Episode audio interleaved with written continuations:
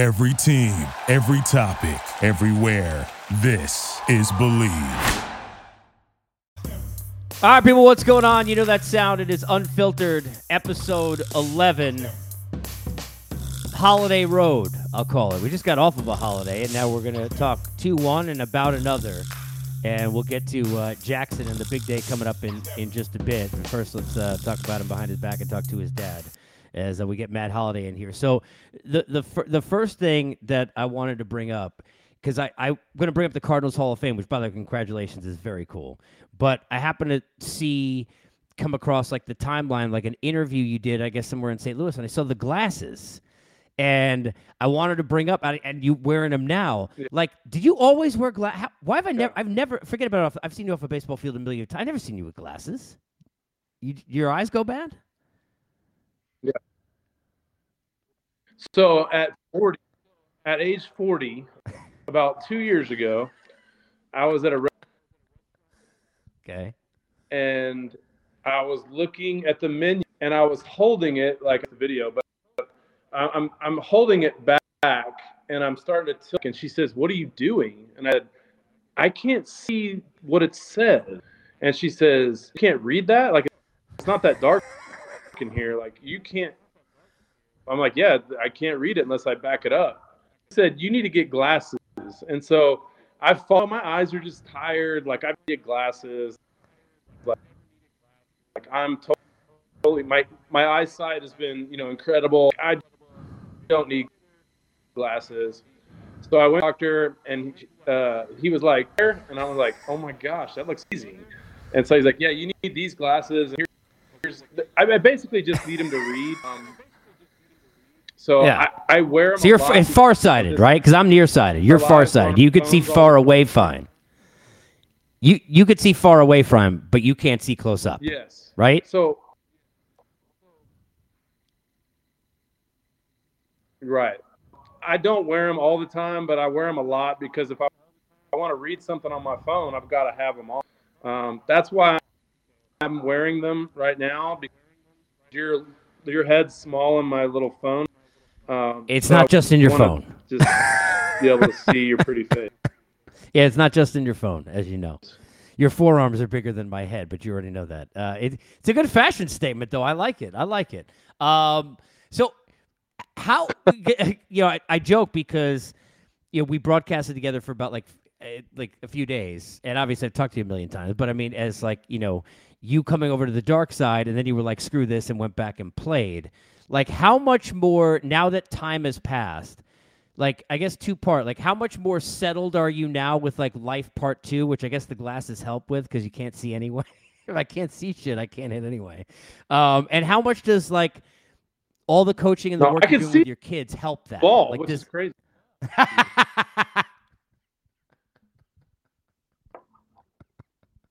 I'm not saying you can't hit, Yeah.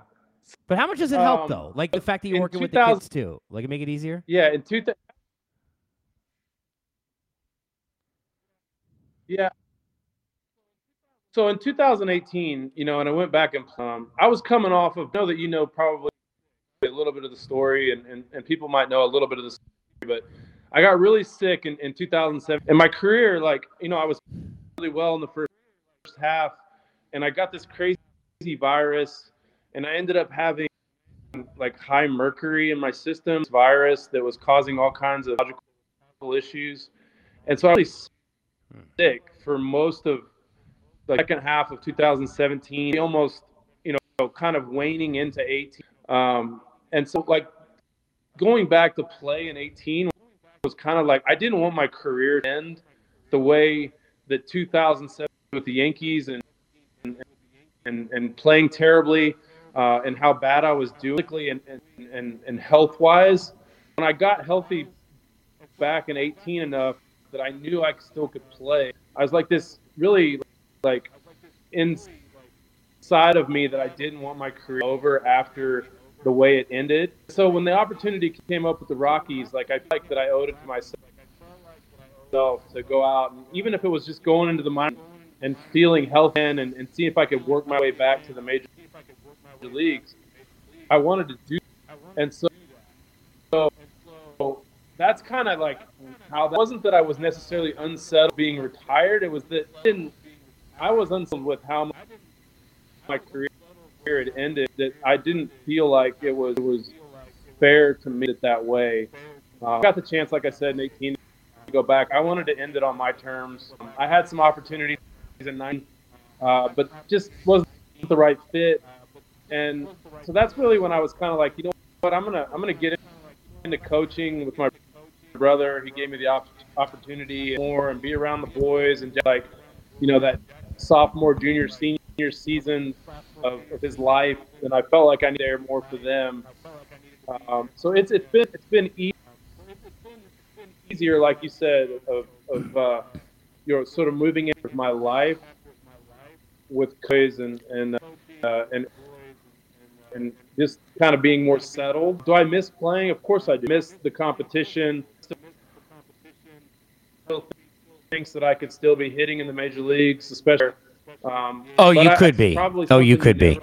lose completely. Just that com- competitive spirit, you know, that you have in your heart is it just I don't think it ever dies. But I, am I'm, I'm in a good place with where I'm doing right and, and enjoying what I'm doing and uh, loving the heck out of watching Jackson and Ethan play on the same high school team this year was like favorite things I've ever done in my life that I would have missed had I been playing. Um, so I, am in a spot to answer your question about um, is it easier now that I'm not playing than it was then? Yes, it is. Um, but like I said, I, I, didn't want to end my with with the the way that I was sick in New York and off the cliff with my performance. Uh, I knew that wasn't true, and so you know, playing well at 18 and earning my way back to the major leagues and and helped me kind of close that chapter First of all, we know you could still play. I want to. I want to get back to the Yankee time because I want to ask you about Aaron Judge in a second. But I, I, will I'll answer that you could still play with a question. When you sit there as a former player as a coach, and you see a dude take a fastball down the middle to start a count just to be quote unquote patient in 2022, does it drive you more crazy than it drives me? Because I know I couldn't hit it. But it's amazing to me how many hitters are giving up fastballs down the middle in today's day and age or not understanding pitch sequencing. And to me, your brains would allow you to hit. Forget about just physically. Like, what is it like watching some of what's transpired with the hitters now? Yeah. Yeah. Yeah, I mean, I really don't understand some of that, that strategy and the fact that the stuff is so good and two, you know, two at bats bats against a starter. Like they're not letting you build up to that third at bat. So it's almost like you treat like you would a reliever. Like you wouldn't come in against a closer and let him have strike one with knowing that he has nasty go out in in the ninth inning against uh, Eric Gagne and, and his prime and just let him throw the middle so that I'd have to deal with changeup in his breaking. Yeah. Set up for the changeup. That's like, that's that right. Be smart hitting. I think the game has evolved somewhat. Yeah. And so the game has evolved somewhat. Two at bats off of a pitcher in one game. Like that's it. Like that's most you're gonna get. And so I, I to your point, I, I definitely think that uh, there's really pitch count up anymore because getting up into pitches anyways. Like you're going to get two at bat. So I don't. I think some of the strategy of of that's changed, and I don't know that we've evolved quite fast. I'm with you on that, and I think Matt. Also, guys don't really. They're not paying attention to time and score. Like they're not paying attention to the game. Like in the on deck circle, it, it, even there, people aren't paying as much attention as what's going on. I feel like because you notice that the pitchers and the catchers can gain an edge as a battery because the hitters are almost coming in with the same mindset every single time, no matter what it's going to be. Um, you happen to sit there in New York, and you know later in your career, get to mentor players the same way you were mentored, right, as a young player. And I know you had a really good relationship with Judge, and I remember you telling me what an amazing dude he was when people really didn't know anything except the fact that he was way taller than me and even bigger than you, which is saying something. Watching what he's done betting on himself and succeeding in the way he's doing, like how proud are you of, of everything that's transpiring with Aaron here in the last year?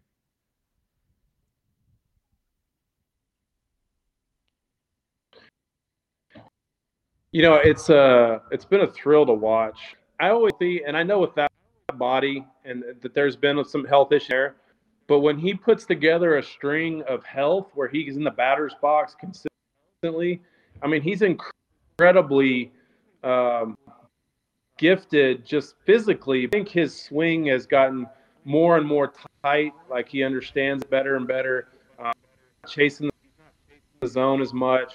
Um, but it's turning down the contract. He's always been a very settled, like he's not a guy that, like too worried about money, the big contract. He's been very focused on baseball, which is always that he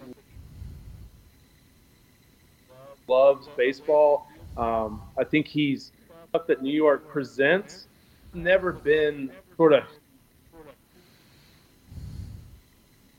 who he is or all that important to him in my mind. He's got some Derek Jeter type qualities as far as um, you know. You don't really hear much about. Him. He he likes just to kind of keep his circle tight and play ball.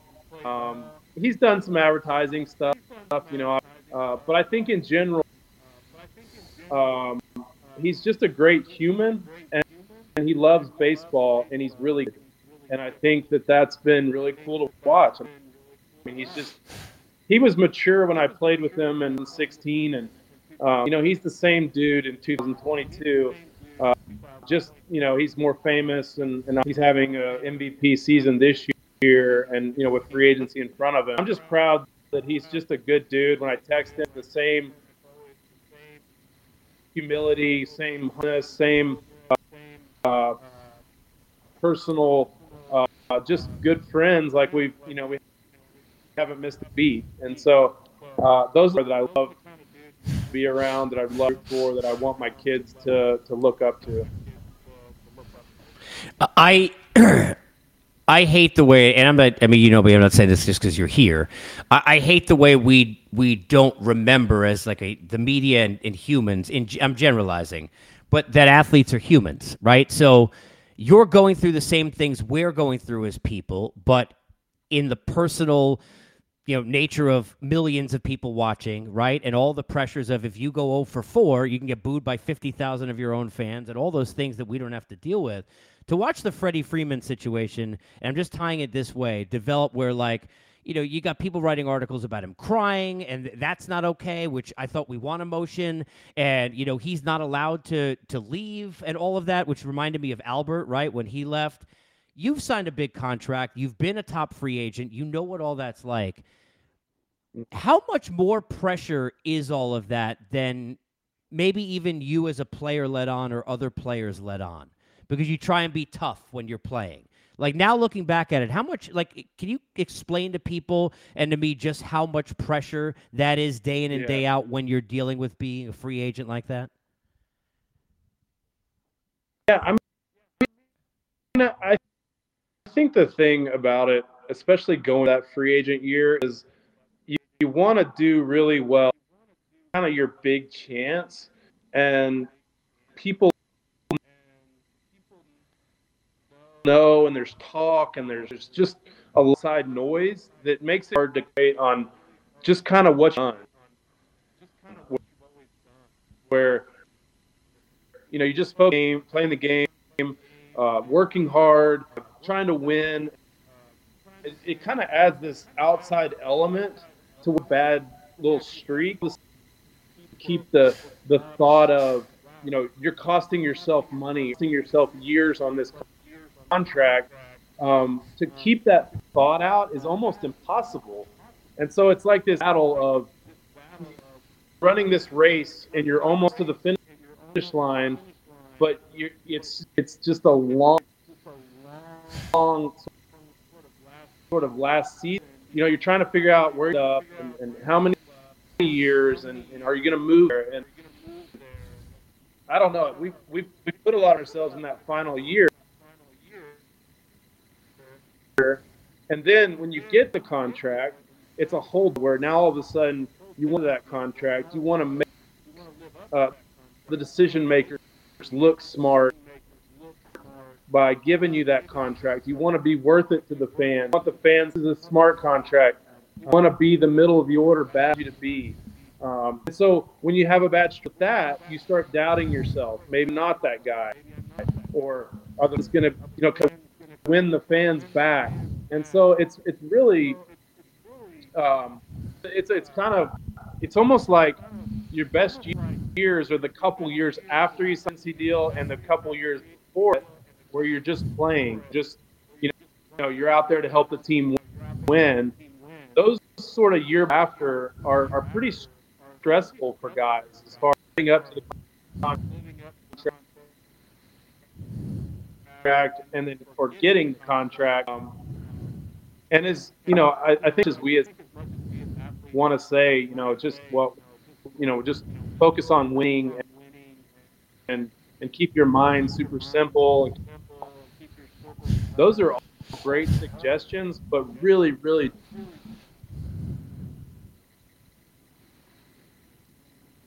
Yeah, I, I remember, and there are a lot of different guys I could bring up there are these kind of situations. But uh, guy, you know, Beltran. I remember his first year with the Mets.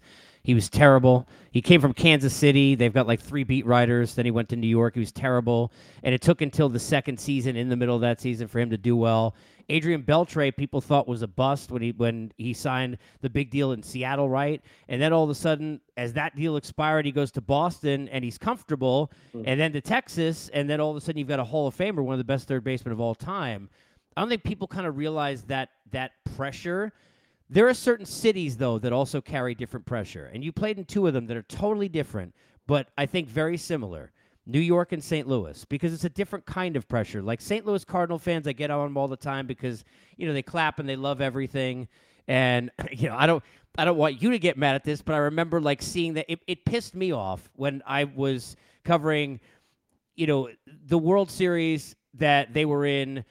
You know, you had your own issues in the World Series against the Red Sox. Not you, but the rest of your team. Uh, you couldn't will them. Um, but when they lost to the Red Sox, I think it was in 04 they were like congratulating the fans or congratulating Boston fans. It's not what I'm from in New York, so it's a different, nicer kind of way. But what's the pressure like in St. Louis? And, and this is leading into the fact that you're now a Cardinal Hall of Famer, which is I want to ask you about. But when you've got a baseball town like that, where it's like Friday night lights with football, right? Down by where you are now, is it a different pressure playing in front of St. Louis fans? Well, I think it, it in the fact that the, the St. Louis Cardinals are, are, are pretty much everybody in Missouri's kind of a interest. Like they're the kind of the front page uh, of all year. It's St. Louis Cardinals, and so there is this big market feel to it. You people would say, "Well, it's not New York, and it's not L.A.," but there's a ball St. Louis where everybody is interested in the Cardinals, and everybody is interested in the player, and there is an expectation of success. And if they give you a big contract, expect you to do well. People talk about the Cardinals. Sports radio is big in St. Louis, and they write about the Cardinals.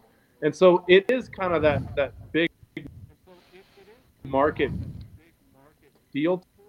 Um, um, are they into every game? Are they smart fans? Of course they are but they do have an expectation of, of, of your money and your and your production because that's what you know a winning team in, in a mid-market payroll salary uh, structure. So I, I, do think that there there is an expectation. There is um, you do feel um, the expectations from the play at a high level, and, and I think guys love playing there because of a big time atmosphere. But I do think that there are there is um, you know you have you should play well if you uh, uh, find that out. When you found out that you were, because we're talking about rich in history, right? When you found out your name to the Hall of the Cardinals Hall of Fame, like what what was like a how did you find out and did you know this was a I know you know of it, but did you know that this was happening at all? Did it shock you? What was your reaction to finding out? And congratulations, by the way.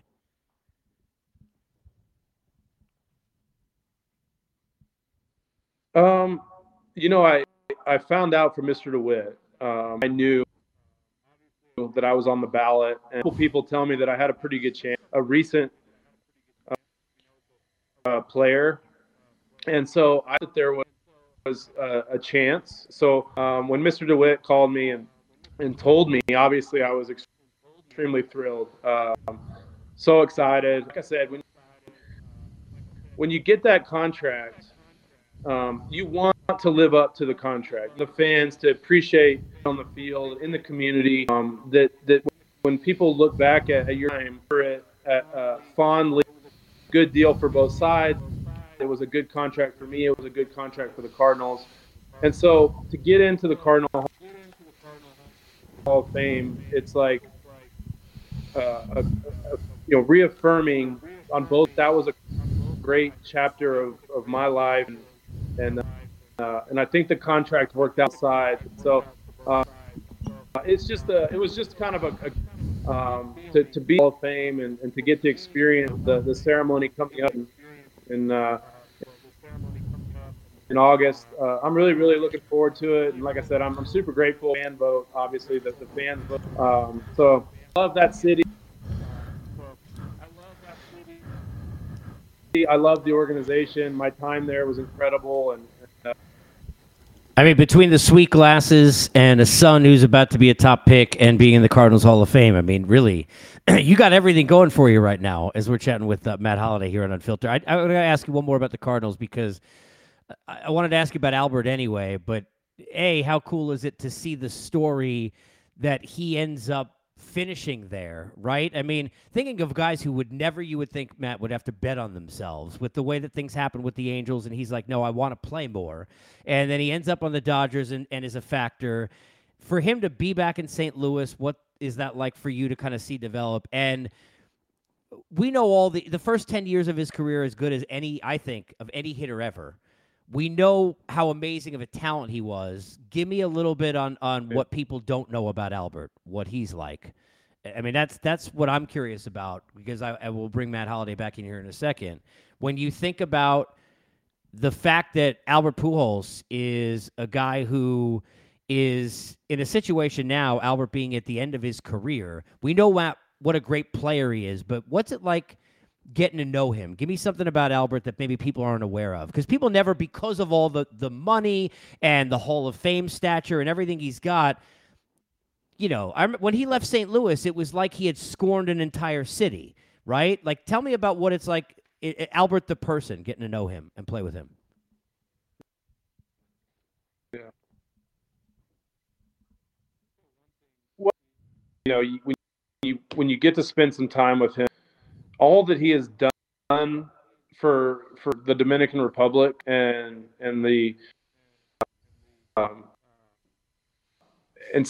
some of these charities, his Pujols Foundation. Sometimes people look at a foundation and they think he's just like the fee that like you know he just kind of money and raises his money and then and, you know that's that's it. Like he literally Dominican Republic and he hosts these dances for the down and he's he's very very on with these charities. Um, it's super impressive. Like he has done so much for those communities, like behind the scenes. Um, like watching him, uh, sort of the scene stuff that I got to see foundation. Um, he is he really is a guy back to people and to, to people that, um, that you know, he, he's amazing amount of philanthropic work.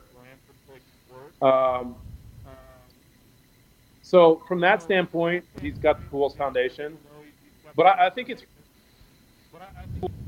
cool to see like him embracing this and and mentoring young players and Uh, I know the Dodgers, you know, said it was Ollie, you know, Ollie Marmol, one of my close friends, and talk about his experience managing Albert this year, and and he's tremendous. Like the way that he, he's just really there to help, do anything he can to help. Um, I think that's incredible coming from a guy who's a first ballot who, um, you know, has has been at the highs.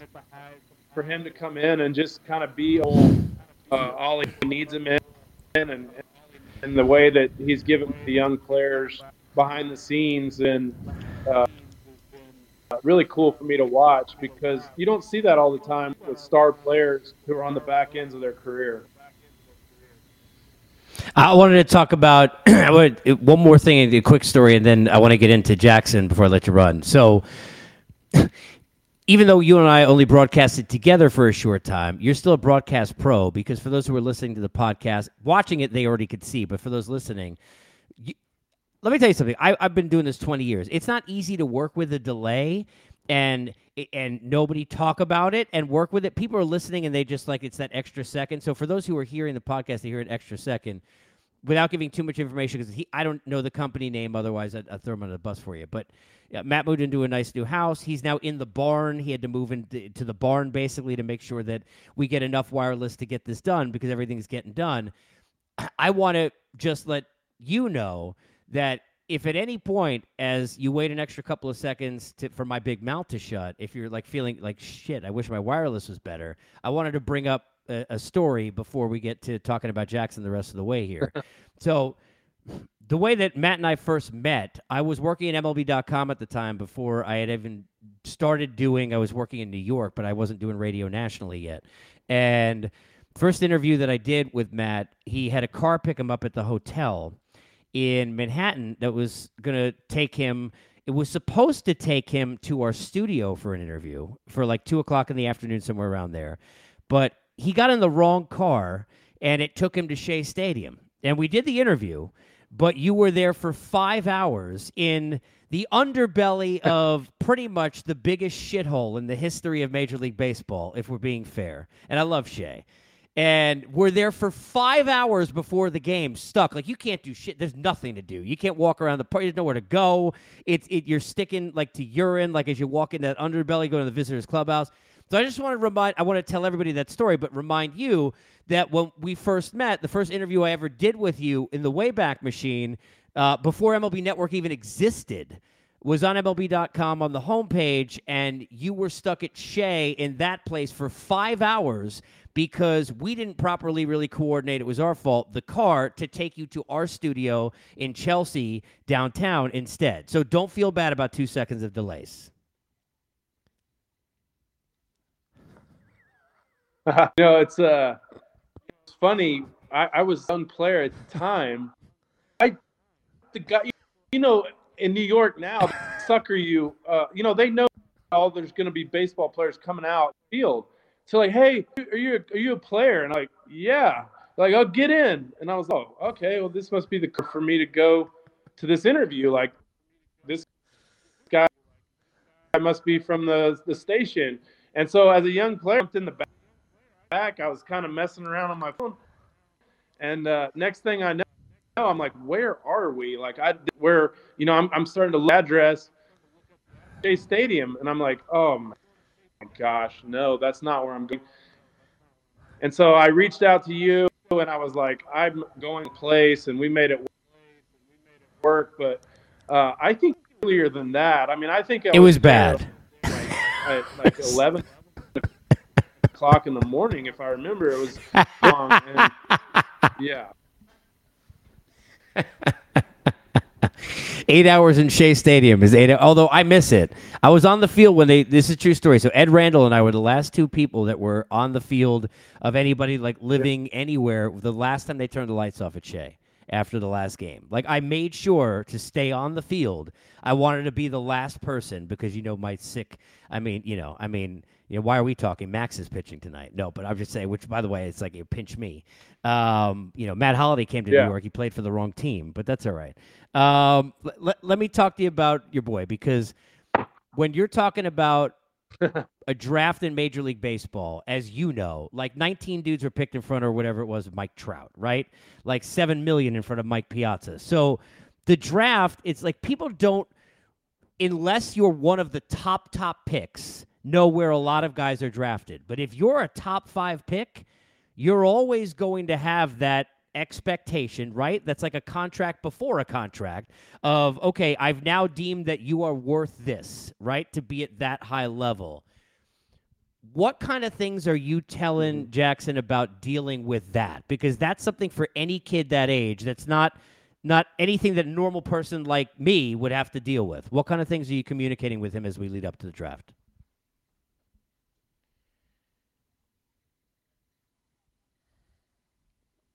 You know, I I think for me, Casey, like he's out with being my kid. Like to some extent, like he's he's he's been um, people have been watching and paying attention to him since he was because he is my son and I some you know big time teams and and played and dealt with things similar to maybe like this uh, I think to me, it's it's one of those things where like, look, you get to be you know pick, um, but really the work starts on the 18th of July. The day after the draft is really when this whole venture begins, because that's when you into this worldly players that are all trying to get to the same place on 30 teams with 26 and and and the sacks and and thing that it's going to take for you to get one of those spots going to be easy. It doesn't matter if you got a huge, huge signing bonus, a little signing bonus, no signing bonus. Like the work starts on the 18th and it's back to square one where we're all, um, I've tried to put them understand how big of a game this is and, and what the challenges are and, and the sacrifice that it's going to take. Uh, obviously, we're to support him, but this is his career starting in, you know, two weeks or whenever this, this if this happens. Uh, when this is going, you're never going to be 100% for it, but I, think my experience will at least have him of what he's getting into. When you think about getting drafted and being that age, that day is where it's already like to your point. I mean, it's already not the same as I don't want to say I hate the word normal, but as just if you were just just a 17, 18 year old kid, right? It's it's different. But from that day on, you'll be tied to the back of a baseball card, right? Like the I mean, it is it's a weird, it's a different kind of a thing. You also, when you're going to draft, get tied to this plus this, and he's got plus that and plus this. So I want to ask you it this way: like, what parts of his game? Because I've seen. I've seen highlights, right? And and I've hosted the draft. It, it's like you watch the highlights of the kids, but I always say to people, character is a separator, which I know is not an issue because it's part of your family. That's a separator. Are you a winner, right? And how are you going to deal with that? But give me a couple of things about his game that like you've seen him improve on, or give me like a sense beyond what I would read in a paragraph from like Jonathan Mayo, my guy, or somebody about what what you really kind of like about the growth in his game the last couple of years.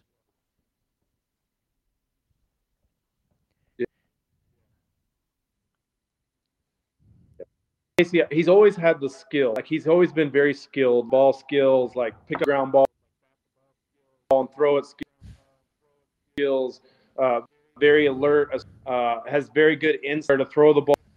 Uh, his, his, baseball IQ is extremely high.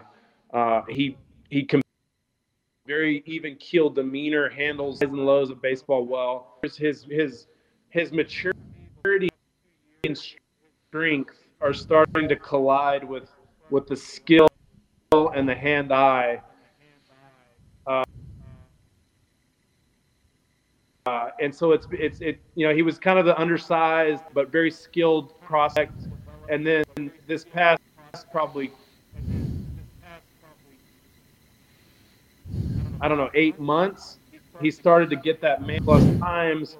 Uh, he's throwing better. the ball's coming off his bat hotter. He's hitting opposite field home runs. Doubles are turning into homers. The singles are turning into um, and so taking like this next step, where scouts have shown up and they've said, "Oh, like he's physically getting bigger and matching that skill, that bat to ball stinks, and now all of a sudden you've got this really, really good prospect that move fast.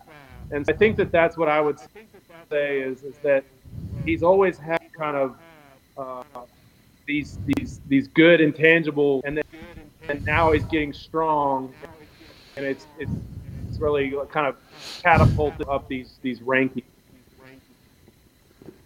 Uh, I, have got to I got to close with one, which is which will be this is the most important question. It, it, honestly, and it's I mean this is my preparation. I mean I, I honestly am like Rain Man because I just read a bunch of scribble that I only I understand. But the first thing that I wrote down, it says hair, because the first thing I wanted to ask you, and I'm asking as the last question. It's like Vanessa Williams, save the best for last. Like, where did he get this hair? Like this is some serious serious, I mean, locks. We're talking about like Thor Syndergaard level locks. And I, I can go in the Wayback Machine. I don't know any pictures Dad's got those that hair. Yeah. Did he? Yeah.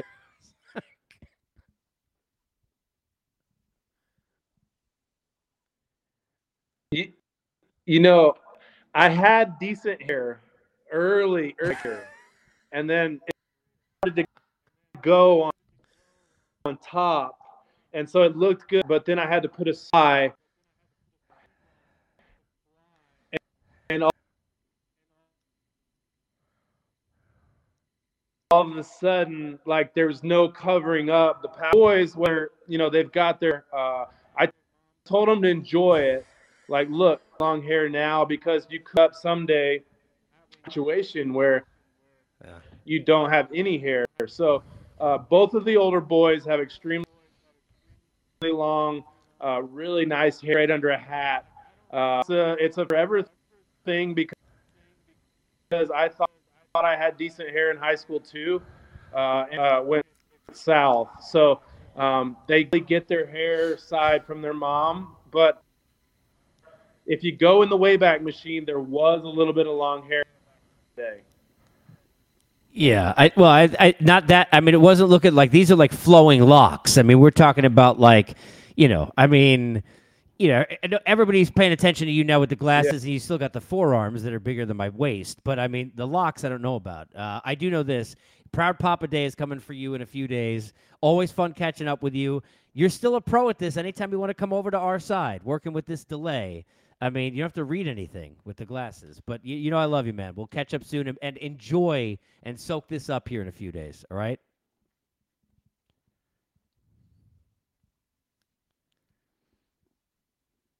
Hey, thanks for having me on. I'm sorry about the internet.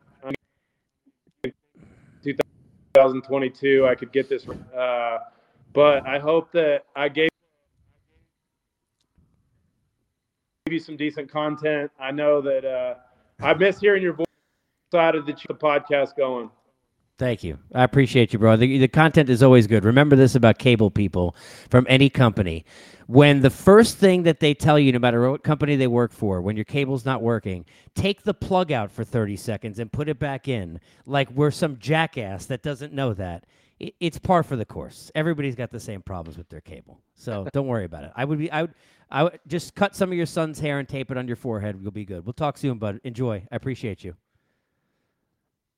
All right, there he is, ladies and gentlemen. All right, buddy. Thanks. Much appreciate uh, Matt Holliday jumping on the podcast. You can get at me at Casey Stern on Twitter. Anything you ever want to get, any of our lists, any of your comments, your reactions.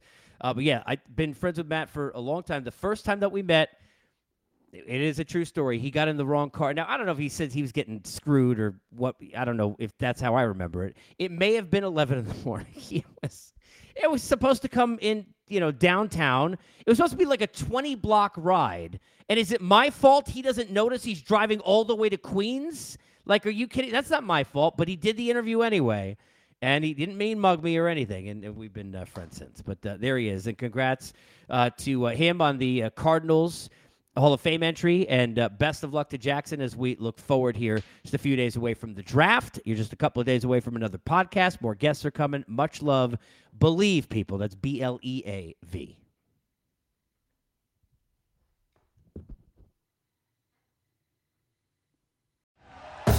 Thank you for listening to Bleav. You can show support to your host by subscribing to the show and giving us a five star rating on your preferred platform.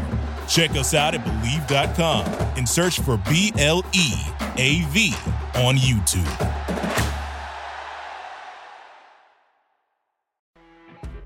You know, when you're listening to a true crime story that has an unbelievable plot twist that makes you stop in your tracks? That's what our podcast, People Are the Worst, brings you with each episode. I'm Rachel. And I'm Rebecca. We're identical twins who love true crime cases that make you say, didn't see that coming, and we hate the people responsible for them. Listen to People Are the Worst now on Apple, Spotify, or wherever you get your podcasts.